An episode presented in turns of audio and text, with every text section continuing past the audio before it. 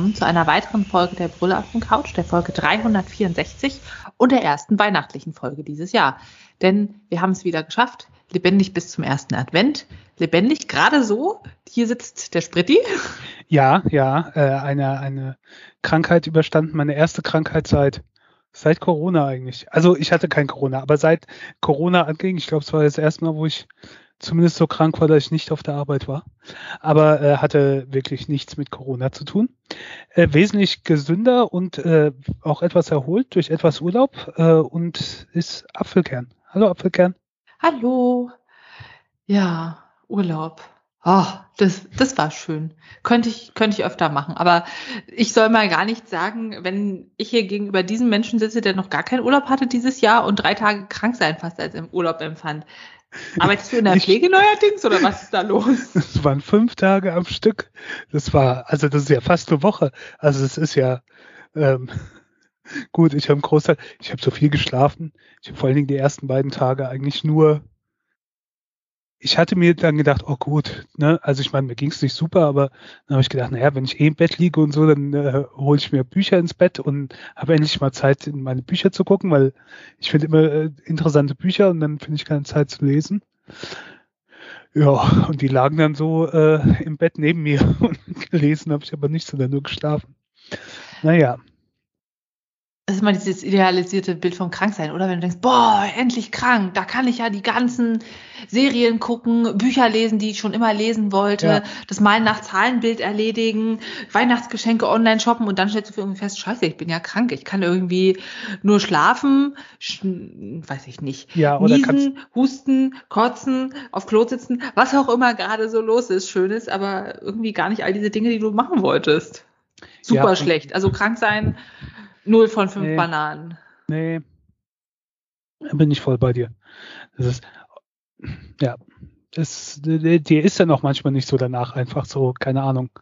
Wenn ihr so äh, ist, dann hast du auch keine Lust zu lesen. Naja, ähm, gestern habe ich dann mal ein Buch angefangen.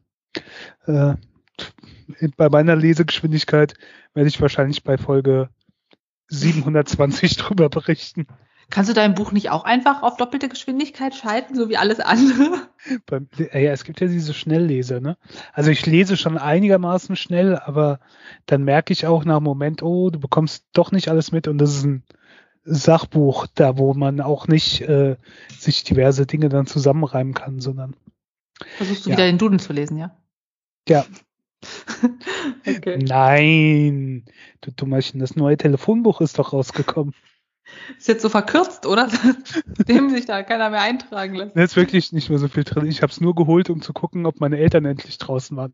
Weil das gar nicht so leicht, sich da austragen zu lassen. Das dauert dann immer. Wenn du dann einmal drin bist, dann stehst du halt für ein Jahr wieder drin. Ne? Und danach bist du erst wieder draußen. Und warum wollten deine Eltern da raus? Haben sich zu viele verlorene Verwandte wieder angefunden und genervt? Oder? Also das muss ich ehrlich sagen, nee, das nicht. Aber ähm, meine Eltern verglichen mit mir, also ich habe seit ich meine Telefonnummer hatte, hatte ich einen Werbeanruf. Und das war der erste Anruf, den ich überhaupt hatte, was mich total perplext hatte, weil ich gesagt habe, äh, woher haben sie eigentlich meine Nummer? Weil niemand hat meine Nummer. Ich weiß ja noch nicht mal meine Nummer richtig. Und dann haben die mir was von einem Zufallsgenerator erzählt. Naja, danach hatte ich, keine Ahnung, das ist jetzt sechs Jahre oder so her. Oder noch länger. Ähm, da hatte ich keinen einzigen Anruf mehr auf meinem Festnetz. Während meine Eltern regelmäßig und dann auch von so komischen Nummern, weißt du, so, wo du schon an der Vorwahl merkst, das ist irgendwo um die halbe Welt rum. Mhm. So 0014 irgendwas. Und dann war da so ein netter indischer Mann dran und wollte beim Einloggen in den Bankaccount online helfen, oder? Nein, nein, nein. Ähm, mein Vater hat ihn überhaupt nicht verstanden. Und dann hat noch so eine Nummer angerufen. Das war dann mal eine Phase. Keine Ahnung, vielleicht wollten die irgendwelche bekannten Verwandten in Deutschland anrufen und hatten einen Zahlendreher drin. Die, die nigerianischen Prinzen wieder.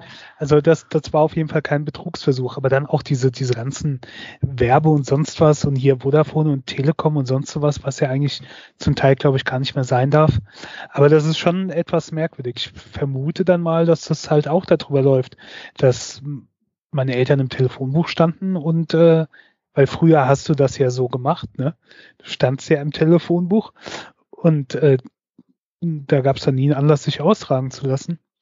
Und wahrscheinlich wird ja, entweder wird das die Daten daraus gesammelt oder die werden vielleicht auch weiterverkauft, keine Ahnung. Also naja. als kluger Betrüger würde ich einfach auch Telefonbücher aus den letzten fünf Jahren zu Rate ziehen. Klar sind dann immer literally ein paar Karteileichen dabei, aber. Ja. Aber auch auf dem, auf dem Handy. Also bekommen die, weißt du, ihr Paket kann jetzt abgeholt werden und sonst sowas. Und, und keine Ahnung. Auch, dass ich regelmäßig bei meiner Mutter irgendwelche Nummern dann sperren soll, die sie anrufen. Vielleicht merken die auch einfach an den Namen oder so, dass es ältere Leute sind und denken sich, oh prima, wir versuchen es mal. Keine Ahnung. Naja. Spannend. Wie sind wir so. jetzt da drauf gekommen? Ach so, Telefonbuch. Ja, auf jeden Fall habe ich deswegen das Telefonbuch geholt. Aber du hast recht, da stehen nicht mehr so viele drin. Wenn ich überlege, wie dick die Telefonbücher früher waren, ähm, ja, die Zeiten sind vorbei. So, dann mal zurück zu alten Leuten. Abgesehen von deinen Eltern, Omikron. Ja. Kennst du schon die Omikron-Variante? Ja, denn jemand aus meiner Verwandtschaft äh, sitzt gerade in Südafrika und äh, guckt, wie er wieder zurückkommt. Echt? Oh. Mhm. Und wie, wie geht's ihm so? Husten, Geschmacksverlust, irgendwas? Weil, weil Oder ganz starke Gelenkschmerzen? Ich habe ich es nur über mehrere Ecken gehört, aber bis jetzt ist alles noch äh, gut. Ähm, ja, äh, zu Urlaubsbeginn äh, war das halt noch nicht so zu ahnen. Da war die Inzidenz da niedrig, niedriger als bei uns angeblich. Ähm, ja, was ja mittlerweile auch nicht mehr so schwer ist, eine niedrigere Inzidenz zu haben. Ähm, ich, äh, musst du auch die ganze Zeit an, an äh, äh Transformers denken? An De Decepticons und Autobots und Optimus Prime und Megatron und Omikron? Nee, weil ich das nicht gesehen habe. Ich auch nicht. Ich hatte nur dieses Spielzeug, glaube ich, mal kurz als Kind, aber diese Begriffe sind so im Ohr. Die ganze Zeit, wenn ich Omikron höre, denke ich, das ist irgend so ein Auto, was sich in einen Roboter verwandelt. Wer weiß, was da rauskommt. Ja. Ach, das ist einfach so, wir haben es uns fast schon gedacht, es kommen immer neue Varianten. Na klar, es ist ein Virus, es verändert sich, aber man weiß halt immer noch nicht richtig, äh, was bedeutet das für uns. Jetzt gab es hier zwei bestätigte Fälle in Bayern. Einen in Hessen. Einen in Hessen. Wer weiß, äh, deiner in der Verwandtschaft. Wo wohnt der nochmal? Wo gibt's beide? Nein. Bayern. Ähm, Bayern. Na. Das war, waren die übrigens nicht. Ich habe sicherheitshalber nachgefragt. Weil das waren ja auch zwei Reisende aus Südafrika, die ähm, dann auch an den gleichen Flughafen angekommen sind. Okay. Aber nein, die sind noch nicht wieder zurück. Ja, es hat halt Mutationen, laut Tagesschau, mehr als 30 Mutationen am Spike-Protein. Und das ist ja auch das, was ja in der schlimmen Impfung drin ist, wie man immer so hört, beziehungsweise der Bauplan dafür, sodass man Antikörper darauf macht und wenn die nicht mehr gut passen, mm, ist wieder die Frage, wie gut äh, wirkt noch die Impfung und eben diese Spike-Protein-Mutationen machen es nochmal ansteckender als die eh schon super ansteckende Delta-Variante, sodass halt auch diese Informationen, äh, nicht Informationen, die Infektionen im Außenbereich bei nur wirklich kurzem Aufenthalt nebeneinander wieder möglich sind. Oh, ja. ja. Und es ist halt Wie, ein Problem, ja. dass die Welt noch nicht genug geimpft ist. Mhm. Also bei uns ist ja auch nicht so doll, aber es gibt hier dann gewisse Gegenden auf der Welt, wo halt ne, die halt nicht das Geld haben, wo du nicht so um die Vakzine und so weiter kämpfen konntest, Geld ausgeben konntest und sie dir kaufen konntest. Ähm, ja, wo sich das so durchsetzt. Ja, und die Frage ist halt immer noch, wie schwer man dann erkrankt, wenn man das hat. Ja. Weil das die sind ja scheinbar in Südafrika nicht schwer erkrankt, was, was ja schon mal gut ist, wenn es schon ansteckender ist, dass die Symptome eher mild sind, aber eben die Untersuchungen sind noch frisch und es sind nur irgendwie äh, dritte Handberichte und so weiter. Deshalb schwierig, wird sich zeigen, so wie sich gefühlt alles hier zeigt. Und ja, was sich auch irgendwie zeigt, ist die immer größer werdende Spaltung, finde ich, zwischen wer lässt sich impfen und wer nicht. Ich habe jetzt meinen sächsischen Cousin nochmal geschrieben und gesagt, hey, wie sieht's denn aus? Hast du schon einen Impftermin? Hm, habe keine Antwort. Hab ihn angerufen, ist nicht rangegangen. Er ist immer an seinem Telefon. Ich glaube, wir haben jetzt ein zwischenmenschliches Problem. Und da dachte ich mir auch, das kann auch eigentlich nicht so schlimm sein, aber irgendwie schon. Und das ist für mich total absurd, aber genauso, glaube ich, steigern sich die Leute immer mehr hinein. Und ich bin heute wieder Bahn gefahren, von Berlin nach Cottbus. Und da war so ein junges Pärchen mit vier Kindern, die irgendwie gerade McDonalds aus der Tüte aßen und irgendwie darüber redeten, wie das Geld knapp ist, bla bla. Und äh, planten, was man so machen könnte am nächsten Wochenende, was günstig ist. Auch wenn es äh, dann wieder Geld gibt.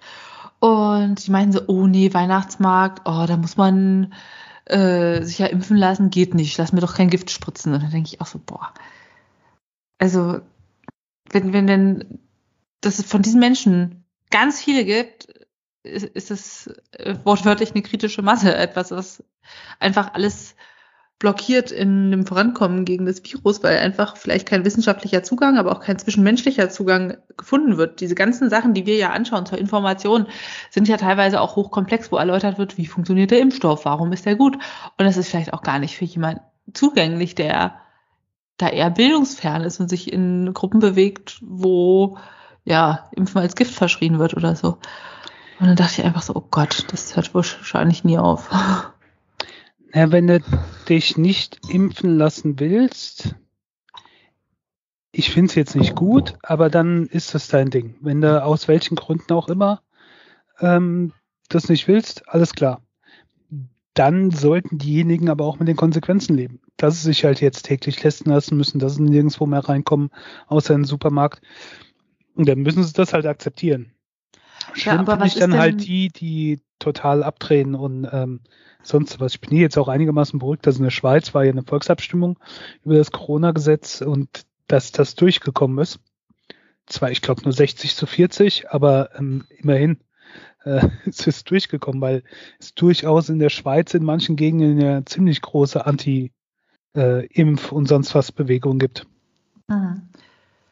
Und was ist dann, wenn diese Leute erkranken und schwer versorgungsbedürftig sind, bekommen die dann von der Krankenkasse, von dem Gesundheitswesen die volle Therapie? Das ist ja genau die gleiche Frage wie Leute, die rauchen und einen Lungenkrebs bekommen. Haben ja eigentlich selber Schuld und sind da jahrelang sehenden Auges ins Verderben gelaufen. Macht man da noch was? Ja, irgendwie schon. Hm dann wäre es hm. ja absolut inkonsequent, die Corona-Leugner oder Impfverweigerer unbehandelt zu lassen. Aber andererseits sind, ist es so eine Masse der Raucher, ja, die kosten unglaublich viel Geld in der Behandlung und das eine chronische Erkrankung und so weiter. Aber immerhin, wenn sie deutsche Zigaretten kaufen, bringt es ja vorher noch Steuergelder und sterben ja, früher gut fürs Rentensystem. Aber das kann man ja jetzt von Corona-Leugnern nicht sagen. Ja, das wollte ich gerade sagen. Die Raucher, die äh, bringen ja auch gut Geld rein. Ne? Also da könntest du ja durchaus einen Teil davon dann verwenden. Ähm, quasi eine andere Form der äh, Krankenversicherung. Ja, und die stecken halt die anderen damit nicht direkt an. Okay, passiv nee. rauchen, aber. Ja. Hm. Ich, ich verstehe, was du meinst. Das ist, äh, ist ich weiß nicht. Ethisch ich bin mir da auch, ehrlich gesagt, ich bin auch genervt von Corona und dem Ganzen. Ich habe jetzt die gesamte letzte Woche, mich betrifft das ja, ohne da zu sehr ins Detail gehen zu wollen, aber mich betrifft das ja sowohl als Hygienebeauftragter, aber auch als äh, äh Sicherheitsbeauftragter. Ich habe teilweise, ich habe die letzte Woche so viel Gesetze und Regeln und sonst was gelesen und geguckt, wie man das umsetzt mit, mit der 3G-Regel, was, wo ich wirklich sau, also wütend auf die Politik bin, weil das, im Prinzip hattest du zwei Tage, also ich war, die Woche davor war ich ja krank, ich komme zurück auf die Arbeit, Montag, Dienstag und Mittwoch muss ein System stehen, muss ein Konzept stehen. Du kannst das Konzept aber vorher noch nicht danach ausrichten, weil du nicht weißt, wie der 3G-Status in deinem Unternehmen überhaupt aussieht, weil du da das noch nicht von den Leuten her darfst aus Datensicher äh, Datenschutzgründen. Also diese Umsetzung und dann ist die Testinfrastruktur runtergefahren. Du musst ja damit rechnen, wir wissen ja, dass viele Leute nicht geimpft sind. Und dass die dann täglich testen müssten und die Testinfrastruktur ist einfach nicht mehr da, weil alles runtergefahren wurde. Mhm. Die Impfzentren wurden geschlossen. Jetzt machen sie panikartig wieder nach und nach die, die Impfzentren aus. Das ist halt von vorne bis hinten und dann hast du so ah, wieder Spahn, der dann sagt, ja, wir wollen hier äh, BioNTech deckeln, weil Moderna verfällt. Mhm. Und dann gibt es einen riesen Aufschrei, der sagt er, upsi, äh, ich habe mich nur falsch ausgedrückt. Was ich eigentlich sagen wollte, ist, wir haben gar kein BioNTech mehr und müssen deswegen Moderna nehmen. So, so, so halt so dämliche Sachen, ne? Und dann auf einmal, ja, anscheinend haben wir in manchen Bundesländern nicht genug Impfstoffe. Also dazu kommt halt auch, dass wir wirklich diesen Regierungswechsel in der ungünstigsten Zeit haben. Es fing ja. ja schon damit an, dass sie halt auch damit überall Wahlkampf gemacht haben. Und dann kam dazu, dass wir dann jetzt eine kommissarische Regierung haben, die eigentlich keine Macht mehr hat und eine andere Regierung, die noch nicht gebildet ist. Ah. Ja, es, und dann haben wir jetzt wieder den Wahlkampf in der Opposition, die untereinander erstmal ausmachen, wer äh, der Oppositionsführer wird, also wer hier Parteichef wird bei denen. Und da kommt halt nichts Konstruktives äh, bei rum. Ich hätte halt gesagt, oder ist relativ gut gefunden, wenn sich die einigermaßen mal am Riemen reißen, die AfD mal ausgeklammert, die hätte ja eh nichts gemacht, aber die, die anderen diesen Punkt einigermaßen ausklammern und vielleicht das wirklich, wie sie es jetzt vorhaben, eine Expertenkommission erstmal in die Hand geben, dass mhm. die mal machen sollen. Dass die Vorschläge machen und dann werden die auch umgesetzt. Und da kannst du ja durchaus natürlich, du musst immer was äh, abwägen, äh, was die Wissenschaftler und Ärzte sagen, mag vielleicht insgesamt richtig sein. Es gibt aber andere Dinge, die halt auch sehr wichtig sind, die du da auch mit einfließen lassen musst. Aber dahin ist es halt mit der Experten da besetzen sollen und quasi diesen ganzen Bereich Corona aus dem Wahlkampf und aus sonstigen Zeug erstmal ausklammern. Das, keine Ahnung. Da ist einiges schiefgelaufen und da klammer ich auch niemand aus. Das waren sowohl die alten Regierungsparteien als auch die neuen. Das ist als auch in den Ländern und im Bund und in ganz Europa. Das ist, das ist so viel halt, ich weiß nicht, schiefgelaufen, was natürlich auch den, den ganzen Impfgegnern in die Hände spielt. Ne? Also wenn du dann dieses Hü und Hot hast und oh, wir können nicht alles zumachen und rette die Weihnachtsmärkte und macht bloß die Weihnachtsmärkte auf und gleichzeitig darf aber kein St. Martins Umzug mehr für die Kinder stattfinden.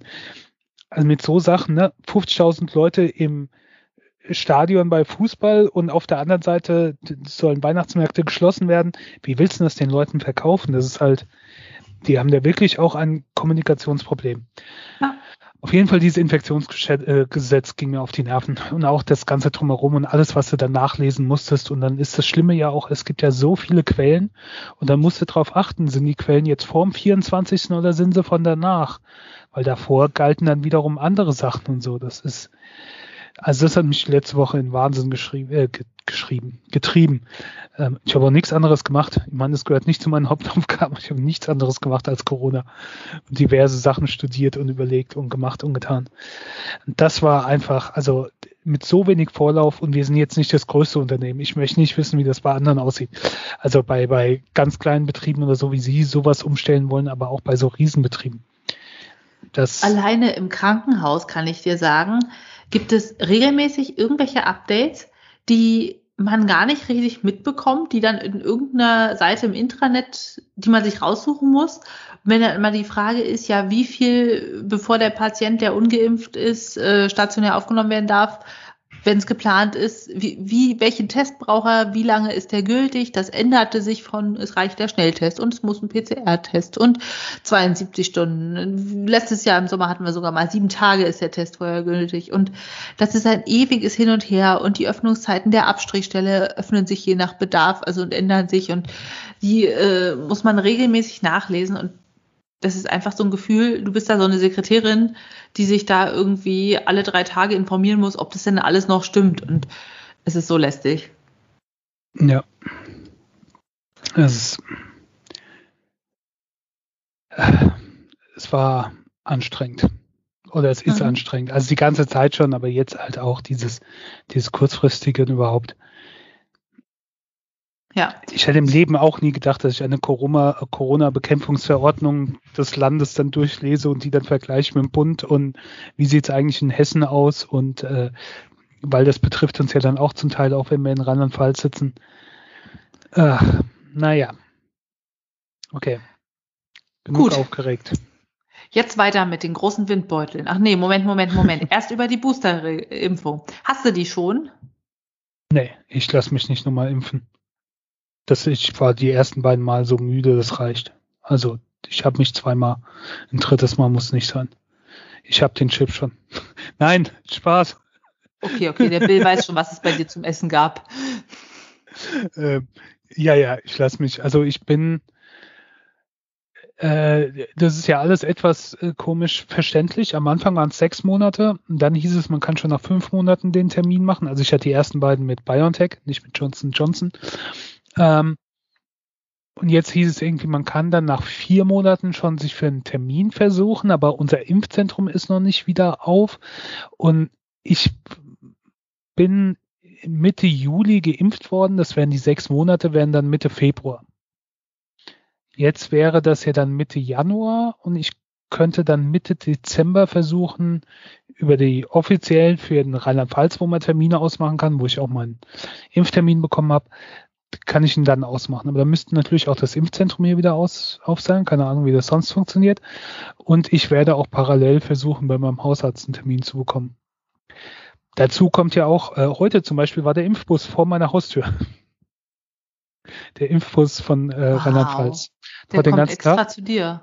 Ja, aber ich darf ja noch nicht, beziehungsweise ich bin ja schon und darf jetzt noch nicht. Meine Eltern sind schon geboostert, also für die hätte es auch nichts gebracht. Aber ähm, ich bin äh, heute Mittag spazieren gegangen und deswegen habe ich das nur gesehen. Dann bin ich dann an der riesenlangen Schlange vorbeigelaufen, wo die Leute gewartet haben.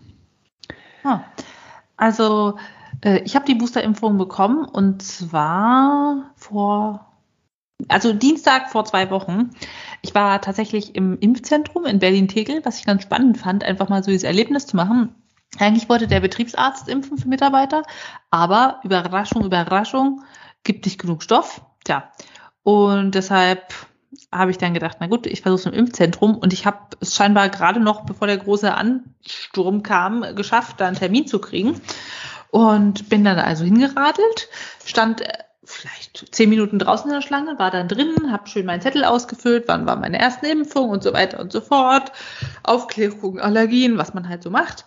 Und dann war es ein ewiges Hin und Her. Warte, Bingo, setzen sich auf diese Stühle. Okay, Sie dürfen vorrutschen, setzen sich auf diese Stühle, stellen Sie sich in diese Schlange. Oh, jetzt stellen Sie sich in diese Stange. Hm, hier nochmal ein paar Stühle. Und irgendwann saß man dann in der Kabine, wo die Ärzte hin und her gelaufen sind und man geimpft wurde und dann nochmal laufen sie weiter, stehen sie Schlange hier, 15 Minuten Überwachung und dann auf nach Hause. Ach nee, Moment, man musste erst noch in die Schlange fürs Impfzertifikat. Hat ungefähr so zwei Stunden Warteschlangenzeit hin und her gedauert, aber am Ende hat das alles prima geklappt, habe eine Impfung bekommen. Ja, vertragen prima, wie beim letzten Mal. Also zwei Tage Sperzen im Arm, aber sonst nichts. Hab ehrlich gesagt schon am ersten Tag dann danach wieder Sport gemacht und war alles prima.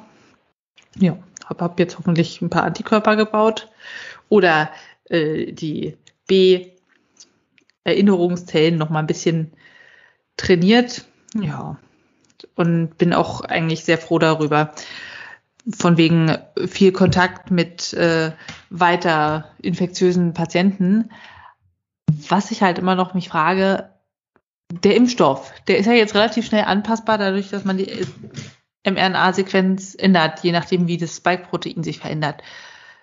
Gibt es nicht auch die Option, dann zu boostern mit an neue Varianten angepassten Impfstoffen? Weil wir impfen ja jetzt immer noch gegen die Alpha-Variante, die ja in der Wildnis gar nicht mehr vorkommt. Und ich bin ja jetzt nicht die Erste, die sich diese Frage stellt. Das ist auch schon bei den Wissenschaftlern, die Impfung mitentwickeln, Thema. Aber ich finde, in den Medien wird darüber nicht viel kommuniziert, oder?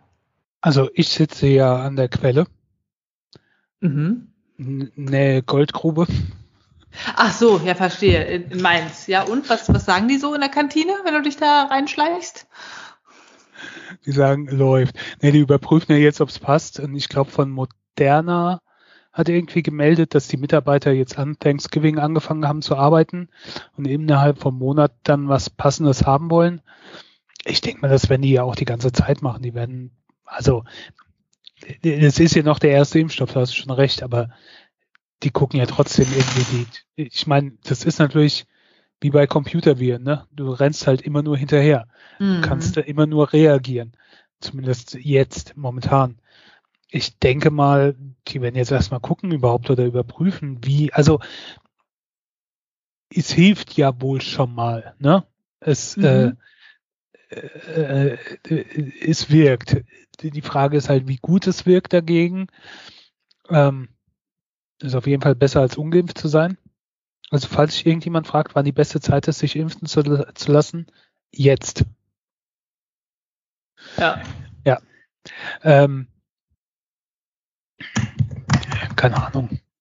Das, ich, ich sehe uns noch nicht wieder da so rauskommen. Mhm.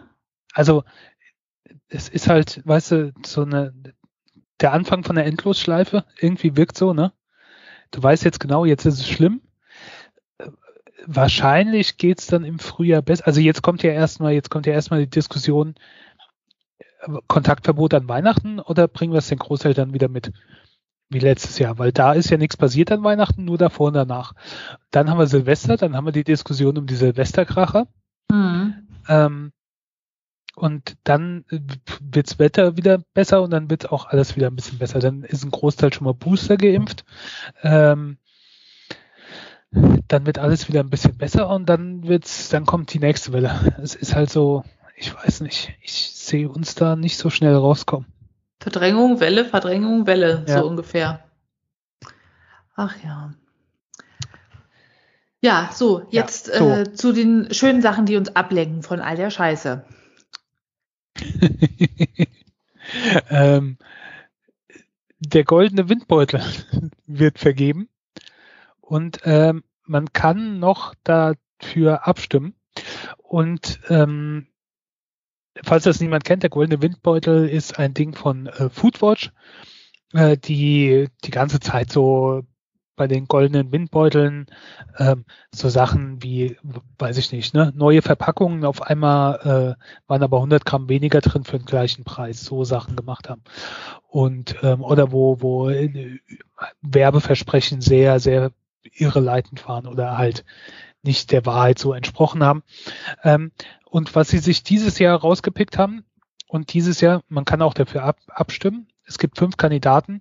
Es geht um was ja jetzt der neue Trend ist, ne? Dieses, dieses Umweltbewusstsein von Produkten, ne? Mhm. Plastikfrei, klimaneutral, sonstiges Zeug. Ähm, vegan?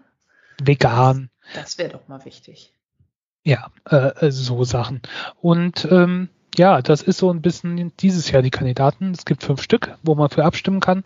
Es sind Sachen dabei, wie zum Beispiel äh, Danone, die so tun, als äh, wäre importiertes Wasser in Einwegplastik gut fürs Klima. Ähm, Kaffeekapseln von Möwenpick, die angeblich kompostierbar sind, aber eigentlich Plastikmüll sind.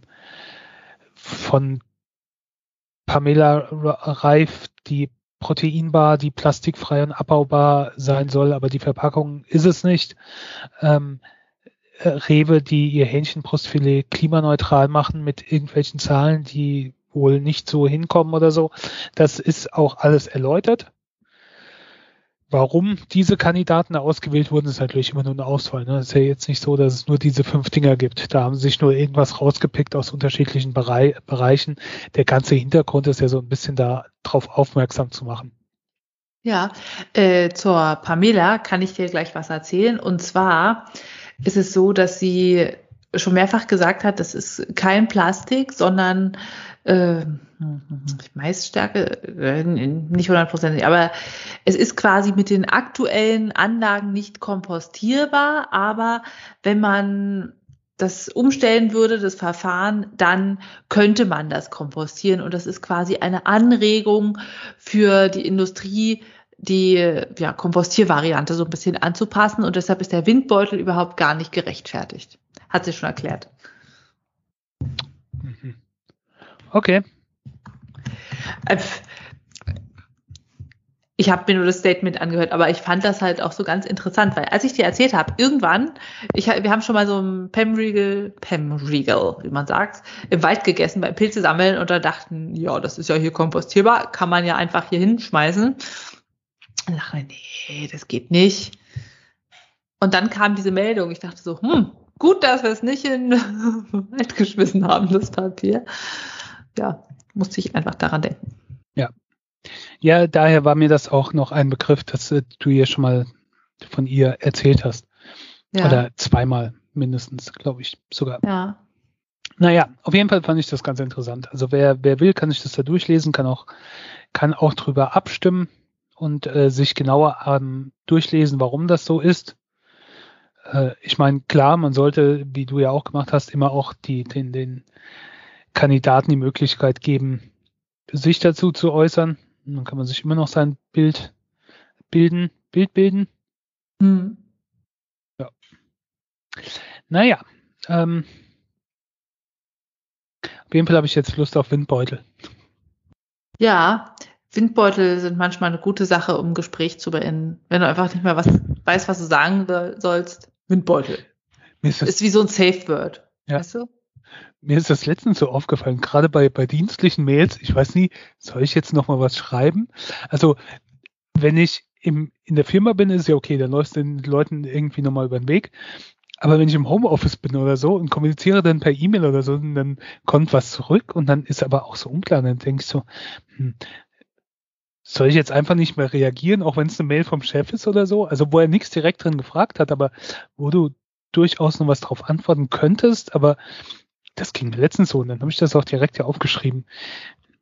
Ich weiß nicht, kennst du das auch manchmal, aber ich habe halt auch so die, die schlimme Angewohnheit, ähm, ich schreibe mit Leuten auf WhatsApp, dann kommt eine Antwort und dann habe ich gerade keine Zeit und denke mir, ja, musst du später noch drauf antworten und dann vergesse ich es aber total.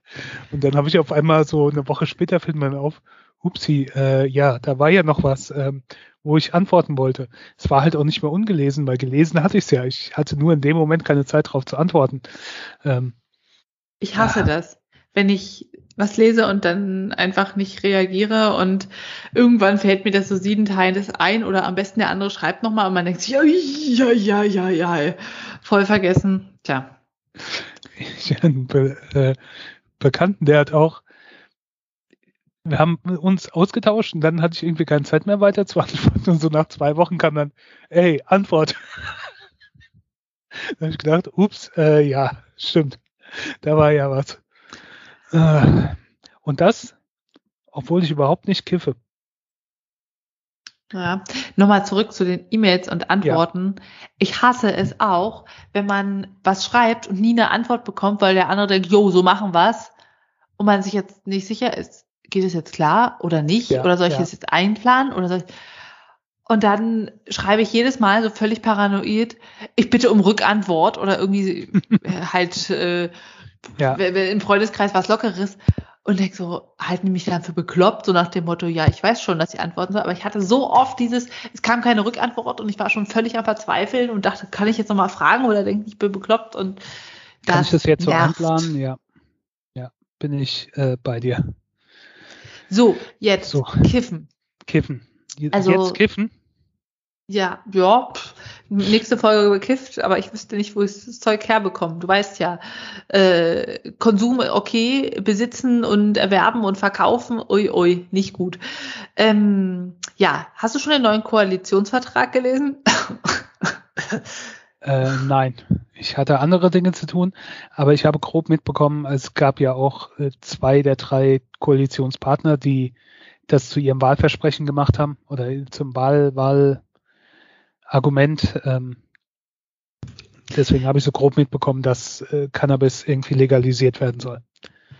Genau, und jetzt ist die äh, Drogenpolitik auch Teil des äh, Koalitionsvertrags. Und ja, ich würde dir mal vorlesen, was da steht. Drogenpolitik.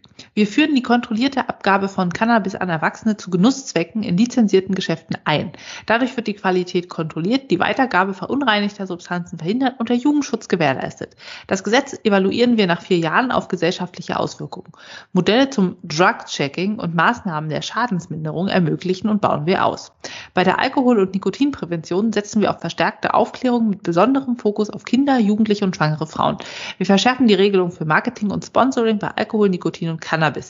Wir messen Regelungen immer wieder an neuen und Wissen, an neuen wissenschaftlichen Erkenntnissen und richten daran Maßnahmen zum Gesundheitsschutz aus.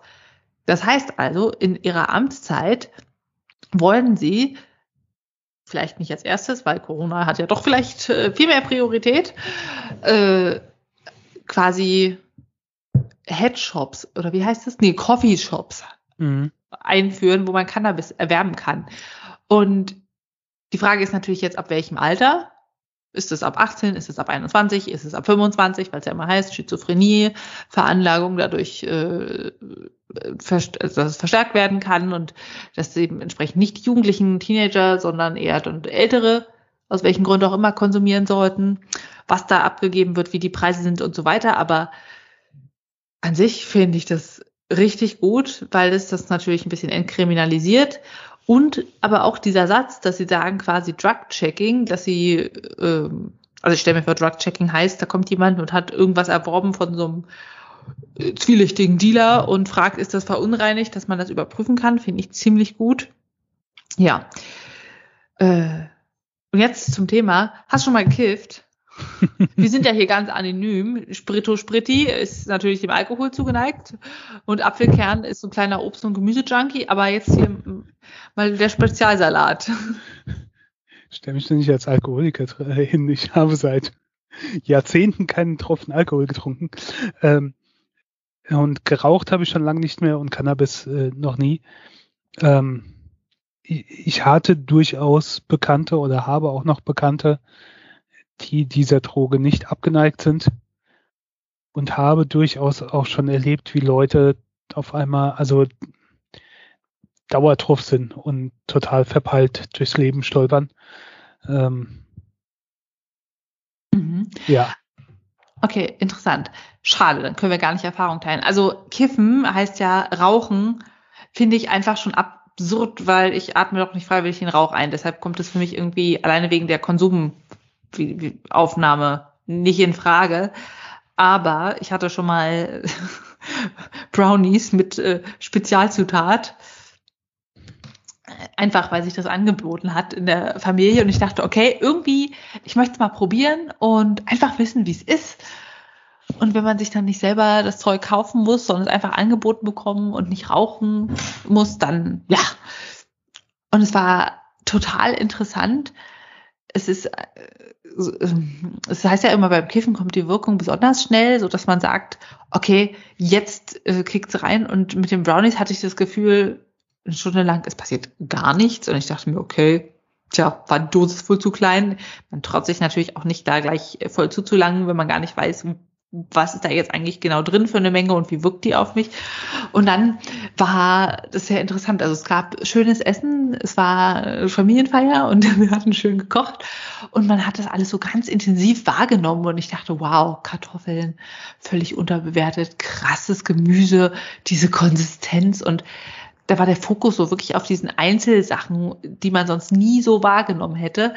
Und äh, es waren halt mehrere, die da auch die Brownies konsumiert hatten und einzelne, die es nicht konsumiert hatten, was ich jetzt im Nachhinein noch völlig bescheuert finde, weil man dann die ganze Zeit so tun muss, als wäre alles ganz normal, was dann super anstrengend ist. Ähm, ja, aber es macht halt sehr entspannt und ich musste auch aus absurden Gründen lachen, vielleicht auch einfach nur, weil wir alle ein bisschen seltsam waren, das gemerkt haben und versucht haben, das kollektiv zu verbergen vom Rest. Ja, wenn ich mir jetzt aber vorstelle, dass das äh, legalisiert wird, finde ich das nicht schlimm. Natürlich ist die Frage, wie häufig man das macht und äh, wie abhängig man wird. Ich hatte jetzt aber nach einmal nicht das Gefühl, dass es jetzt wieder sein muss. Es war einfach super interessant. Ja. Und äh, wenn man das aber in einem quasi apothekenähnlichen Geschäft kaufen könnte, wäre das ja doch irgendwie sehr gut, eine kontrollierte Abgabemöglichkeit zu haben, sagen zu können, ich habe hier Cannabis mit so und so viel THC-Anteil und dann einfach wirklich eine Möglichkeit haben, zu haben, das zu steuern. Und deshalb finde ich das echt toll, sollte das irgendwann mal umgesetzt werden. Ich meine, Politik lebt ja von der Zukunft, man weiß ja nie, wann das was wird. Aber sollte mal es irgendwann soweit sein, fände ich das gut. Ich weiß nicht, ist das wirklich so ein großes Thema? Nö. Also, also verglichen mit ich, Klimawandel und so. Nee, ich meine, aber äh, es wirkt halt so, ne? Es war ja auch in den USA nicht anders, wo Cannabis, äh, ich glaube in 18 Staaten ist es mittlerweile legalisiert und ist ja auch ein riesengroßer Wirtschaftszweig jetzt geworden. Ähm, aber ist das, ist das wirklich so ein großes Ding? Gibt es so viele Leute, die hier Cannabis konsumieren würden? In welcher Form auch immer? Oder ist das, keine Ahnung, nur halt genau diese, in der Zielgruppe, in dieser Altersgruppe, die halt auf allen möglichen Kanälen dazu kommuniziert, weswegen man denkt, das wäre so ein großes Thema. Ich habe wirklich keine Ahnung. Das wäre, also wie groß ist der Markt dafür hier in Deutschland? Och, ich glaube schon, dass es viele gibt, die so einfach aus Freizeit-Unterhaltungsgründen Interesse daran haben. Und äh, wenn man alleine dadurch illegalen Drogenhandel vermindert, dass es noch eine Steuereinkommensquelle ist, ist das doch eigentlich wunderbar. Und dann kannst du es regulieren. Mhm. Und dann müsste es ja überhaupt nicht die größte Einkommensquelle sein, aber das nimmt einfach so dieses Zwielichtige raus. Ja, aber wobei das doch auch in den Niederlanden ein bisschen nach hinten losgegangen ist, oder? Täusche ich mich da? Was man so in letzter Zeit gehört hat, wo die, wo der Journalist zum Beispiel erschossen wurde, äh, der in dem Bereich ermittelt hat und so, wo diese, diese Drogenszene, also die entspanntere Drogenpolitik halt auch so ein bisschen nach hinten, hinten losgegangen ist. Keine Ahnung, ich habe mich da, das ist jetzt gefährliches Halbwissen, ich habe mich da nicht so eingelesen. Ähm, naja, mal gucken keine Ahnung. Man muss ja auch erstmal abwarten, in welcher Form und wie sie es dann genau umsetzen. Mhm. Ja, da, also ich da bleiben habe, wir auf jeden Fall dran. Äh, lange Rede, kurzer Sinn. Ich habe da noch keine Meinung zu, weil ich zu wenig Ahnung habe. Keine Ahnung, da muss ich wirklich mich mal so ein bisschen mit beschäftigen. Aber da es mich nicht so interessiert, äh, hält sich das auch in Grenzen. Ja, also, es ist jetzt nicht so, dass ich denke, wow, es würde zum Wocheneinkauf werden, aber an sich denke ich, das wäre ein Problem, was man einfach lösen kann und dann ist es erledigt. Gut. Dann weiter zu den anderen Fiktionen, die uns im Alltag begleiten. Ui, eine Stricknadel, die brauche ich. Falls man es gehört hat.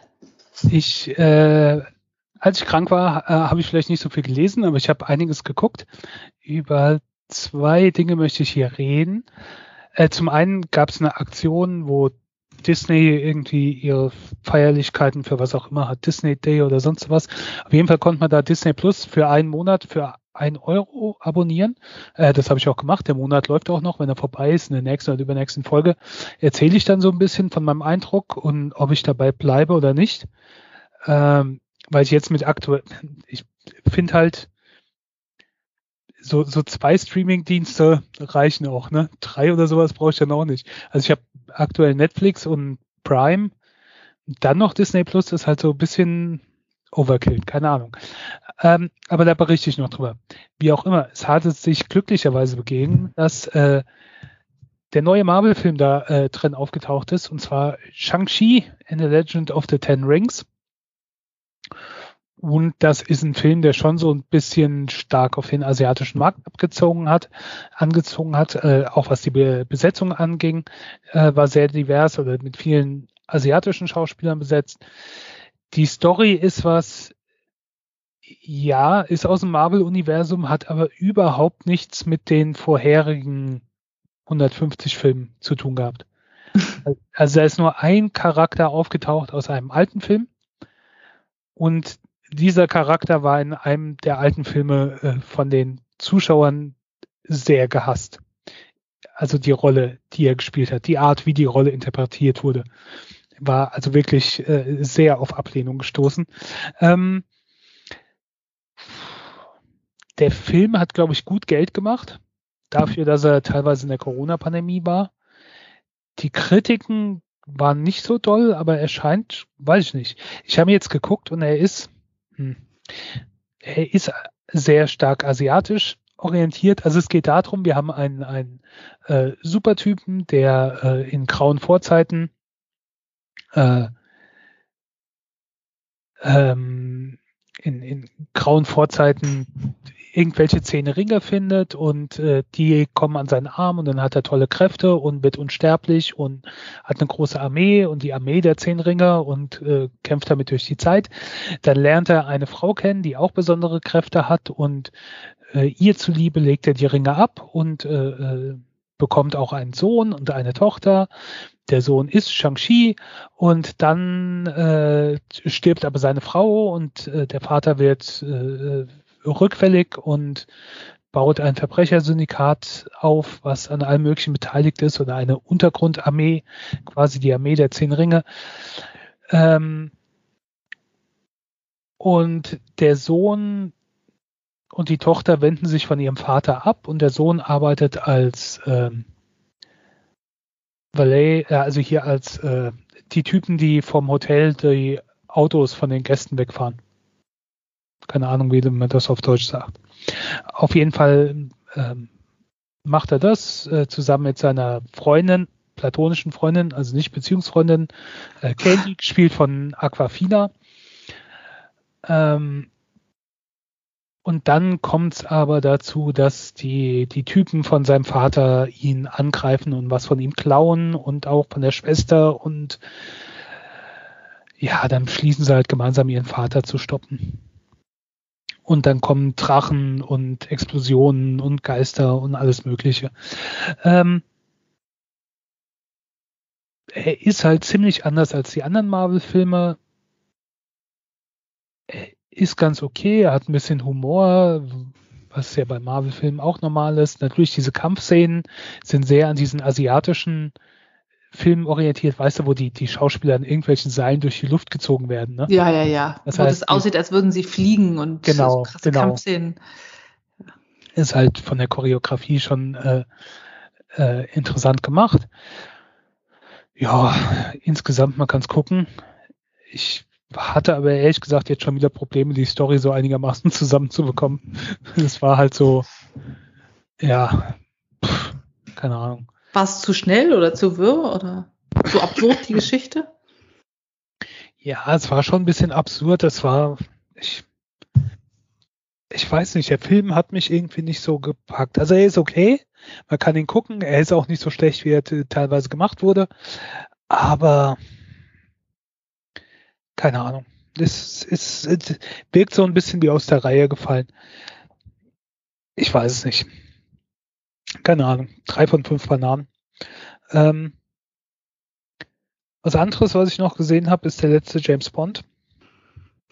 In der Zwischenzeit. Den gab es aber allerdings nicht bei äh, ähm, na, bei Disney Plus. Ähm, no Time to Die, der ungefähr fünf Jahre, glaube ich, alt ist. Also ich weiß, den Titelsong äh, von No Time to Die hat Billie Eilish aufgenommen. Und ich hatte mir die Single bestellt von Billie Eilish als Schallplatte. Du nur wieder. Und ich glaube, die habe ich vor einem Jahr bekommen oder so. Der ist auch überall rum und hat Promo gemacht und die Schauspieler haben Promo gemacht und dann kam Corona, also Corona war schon da, aber dann kam halt der Lockdown und dann wurde der Film verschoben und verschoben und verschoben und verschoben. Ähm, wie es ja auch bei so einigen anderen war. naja, und jetzt äh, kam er dann tatsächlich raus. Ähm, mit Daniel Craig, mit Anna de Armas, mit äh, Remy Malek als äh, Bösewicht, mit Christoph Waltz taucht drin auf, Ralph Fiennes, Lea Seydoux, ähm, ist der letzte James Bond mit äh, Daniel Craig, ist ja kein großes Geheimnis. Irgendjemand anderes wird die Rolle danach über, äh, übernehmen. Auch hier ist er schon im Ruhestand und äh, Agent 007 ist äh, mittlerweile Nomi, gespielt von Lashana Lynch. Also eine Frau, die die Rolle übernommen hat und ähm, ah, ja, äh, er wird von der CIA um Hilfe gefragt, weil er ist ja gar nicht mehr bei, bei MI6 und äh, mit, mit äh, Felix Leiter, gespielt von, äh, jetzt komme ich nicht auf den Namen, super Schauspieler, äh, Jeffrey Wright, genau. Ähm, ja, er engagiert ihn quasi und er ermittelt, äh, konkurriert ein bisschen mit MI6 und äh, will den Bösewicht von, also von, von äh, ähm, der bösen Organisation der letzten Filme aufspüren und ach bla. Ähm, insgesamt, es war okay. Äh, ich mag Daniel Craig. Daniel Craig ist nicht mein James Bond. Ich bin aufgewacht mit, äh, aufgewacht, aufgewachsen mit äh, Roger Moore, der ja schon ein bisschen over the topper war, aber halt so typische 80er Jahre Ding. Ähm, nichtsdestotrotz mag ich die James Bond Filme mit Daniel Craig. Ich finde, das, äh, ich weiß noch, als der James Bond wurde und alle gesagt hat, äh, der ist ja blond, das geht ja gar nicht. Und jetzt ist es so voll, ah ja, klar, das ist James Bond. Jetzt, jetzt ist es, der ist ja schwarz, das geht ja gar nicht. Hm. Ja, manchmal sind so Fans die schlimmsten.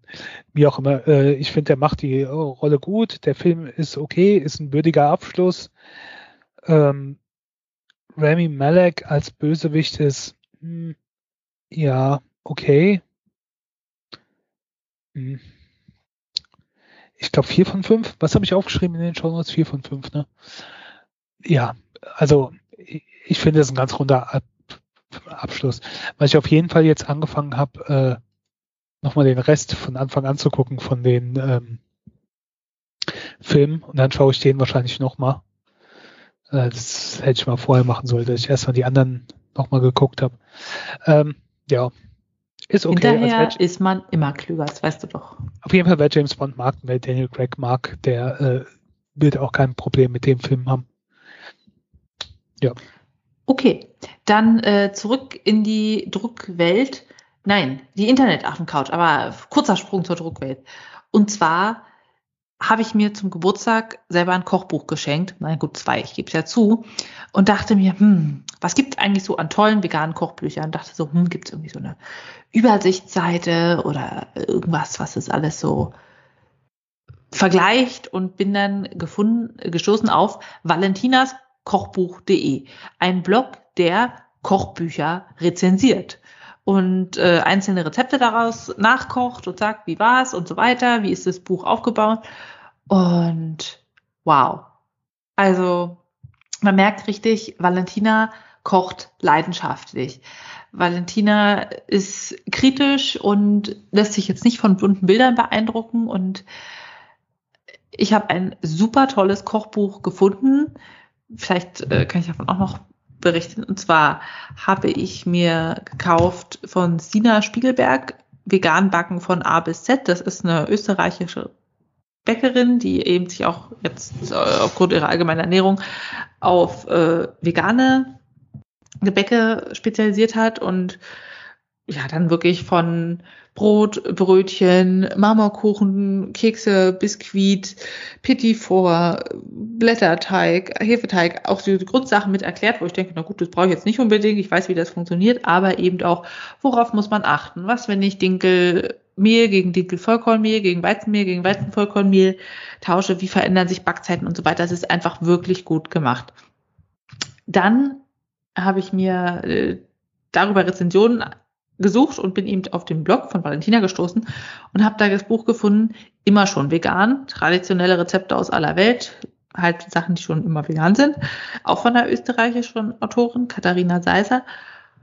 Und auch das ist super kreativ geschrieben mit Sachen, die man jetzt vielleicht irgendwie schon kennt. Libanesischer Brotsalat, türkisches Lauch-Karottengemüse, scharfsaure indische Tomatensuppe, aber irgendwie so richtig toll abgespeckt. Und was ich halt so schön finde, dieses, dieser Blog beurteilt nicht immer nur ein Gericht, sondern eben hat jetzt für dieses Buch zum Beispiel acht Beiträge geschrieben mit eben ja, Rezepten, die ausprobiert wurden, die einmal da aufgeführt werden auf dem Blog, was natürlich auch einen Mehrwert hat für Leute, die mal so ein bisschen was Probe kochen wollen aus dem Buch, aber eben der sagt, wow, äh, so ein simples Rezept, aber unglaublich gut. Zum Beispiel Linsenreis mit Röstzwiebeln und Kohlsalat, so ein syrisches ähm, Gericht.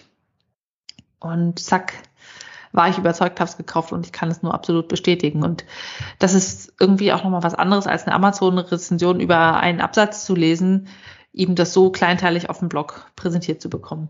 Deshalb fünf von fünf Bananenplätzchen für Valentinas Kochbuchblog von mir und sind auch Sachen, die nicht vegan sind drin, aber man kann das eben sehr gut auch bei ihr filtrieren. Falls du also mal wieder ein Kochbuch kaufen willst, Spritti, Empfehlung. Gut, gut. Ja, ist ja nicht für, für mich eine Empfehlung, ist ja auch bald Weihnachten. Ne? Also falls irgendjemand sich selbst was zu Weihnachten schenken will oder äh, noch ein Geschenk braucht oder sich was schenken lassen will. Genau, das kann man halt dann auch ganz prima mit raussuchen. So, dann, ähm, ja, was, was, was für Serien kann man sich gut schenken lassen, um dazu die Kekse, die man gebacken hat, wegzuknuspern? Äh, die Serie kann man sich nicht schenken lassen, weil, weiß ich gar nicht, ob man es kann. Also auf jeden Fall müsste man ähm, Apple TV Plus abonnieren. Da läuft nämlich Foundation. Da habe ich in der vorletzten Folge oder so drüber gesprochen. Das ist die Science-Fiction-Serie, wo es über einen Zeitraum von tausend Jahren geht, die auf einer Story von Isaac Asimov basiert. Ähm, und ich will da auch gar nicht so viel Worte drüber verlieren. Ich habe nur schon mal vorab gesprochen und gesagt, dass es mir sehr gut gefällt. Ähm, Jetzt ist die erste Staffel vorbei mit zehn Folgen und ich gebe vier von fünf Bananen. Wir sind jetzt an so einem Punkt, dass ich jetzt auf jeden Fall drin bin. Am Anfang waren diverse Sachen ähm, verwirrend, weil wir diverse Zeitsprünge haben. Wie gesagt, die Serie spielt im Zeitraum von tausend Jahren oder so.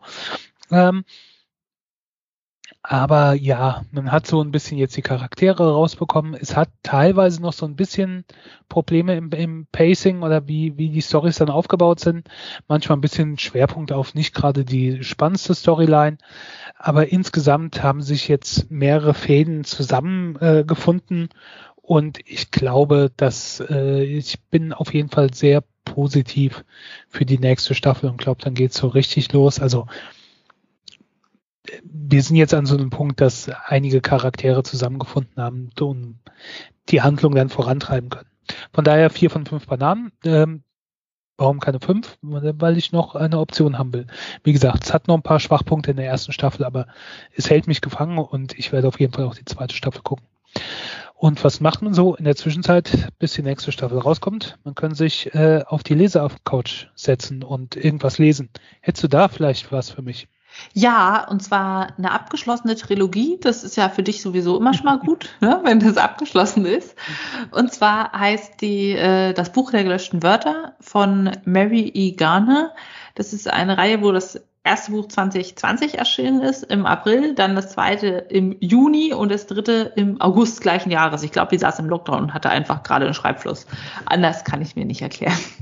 Ja, äh, es geht um eine 42-jährige Londonerin Hope Turner, die ja ein bisschen einsam ist. Sie ist eine große Lesefreundin und vergräbt sich am liebsten in Büchern. Beruflich schreibt sie für eine Internet-Pärchenseite ja, ähm, Nachrichten für Frauenprofile, die nicht existieren, um die männlichen Kunden anzulocken, anzulocken.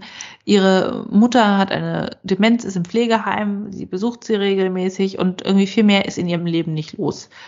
Bis sie irgendwie in ein Strudel von Ereignissen gerät und äh, feststellt, dass ihr Name Turner bedeutet, dass sie ein Verwandler ist von Worten und äh, jemand trifft mit dem Nachnamen Walker, der ein Wanderer ist und sie in die Buchwelt bringen kann, wo es ein Buch der gelöschten Wörter gibt. Und zwar stellt sich raus, dass alle Buchwelten, also sei es jetzt ähm, zum Beispiel von Sturmhöhe, von aber auch Dornröschen tatsächlich existieren und die man bereisen kann, indem der Wanderer sie da reinbringt.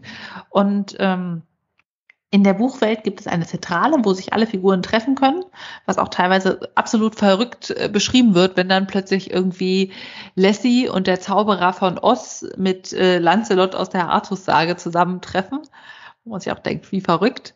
Ähm, und dort gibt es ein großes Buch, das alle Wörter, die geschrieben und im Internet wieder gelöscht werden, sammelt. Denn diese Wörter sind meistens böse Wörter, also Verwünschungen, die nicht abgeschickt werden, irgendwie Hassnachrichten und man denkt eigentlich, die verschwinden, aber nein, die werden aufgrund einer ja, Verschwörung gesammelt in diesem Buch und müssen von den Verwandlern entfernt werden, indem sie eben diese Wörter, Wortgruppe setzen, die dort auftauchen, unterbrechen, während sie erscheinen und einen positiven Satz daraus machen. Und genau das macht Hope Turner unglaublich gut. Und äh, ja, es geht eben darum, um eine Gruppe, die versucht, diese Wörter aus dem Buch zu befreien und die Welt zu zerstören und so weiter und so fort. Es ist eine wunderbar zauberhafte Bücherwelt, in die man sich versenken kann. Es gibt ganz viele Querverweise auf Klassiker der Literatur, wo man schmunzeln kann oder wenn man dann rausstellt, okay, die Figuren sind nicht immer so, wie sie erscheinen. Zum Beispiel der Jäger aus, ich glaube, Schneewittchen ist irgendwie der Leiter des Veganerbundes für Märchenfiguren, weil er die Nase voll vom Jagen hatte. Ähm, Dracula ist immer noch der allergrößte Griesgram, aber äh, zum Beispiel Frau Holle ist die Anführerin des Geheimbundes und so lustige Sachen, die ja einfach zeigen, die Figuren entwickeln sich weiter, unabhängig davon. Oder ich will gar nicht so viel verraten von diesen, diesen kleinen niedlichen Figuren. Das mag ich total gern. Die sind alle schön gestaltet, die Figuren. Und äh, ja, für alle Leute, die Bücher lieben, die gerne in die Bücher steigen könnten, ein super Roman. Ich finde, der erste hat ein bisschen langsam angefangen. Man dachte sich, ja, okay, jetzt ist sie in dieser Welt, bla bla. Sie hat da ihren Wanderer, der hat einen Bruder, der ist ein bisschen mysteriös und ein bisschen Liebe hier und ein bisschen Drama hier und dann geht's aber in den zweiten und dritten Büchern richtig ab. Also das erste Buch, da habe ich, glaube ich, zwei Wochen für gebraucht und die letzten zwei habe ich in einer Woche gelesen, weil es einfach gar nicht anders ging. Die haben jeweils um die 350 Seiten und sind eine absolute Empfehlung von mir. Ich würde sagen, viereinhalb von fünf Bananen. Ja. ja. Das klingt doch nach einem sehr guten Abschluss. Äh, ja. Für die Leseaffen-Couch und auch für diese Folge. Dann vielen Dank für eure Aufmerksamkeit. Vielen Dank, Apfelkern, dass du Zeit hattest heute. Kein Problem. Danke, dass du gelesen bist. Ja. Dann bis zum nächsten Mal. Bleibt gesund. Lasst euch impfen, wenn noch nicht geschehen. Und bis zum nächsten Mal, wenn es wieder heißt, wir verteilen Bananen. Tschüss. Tschüss.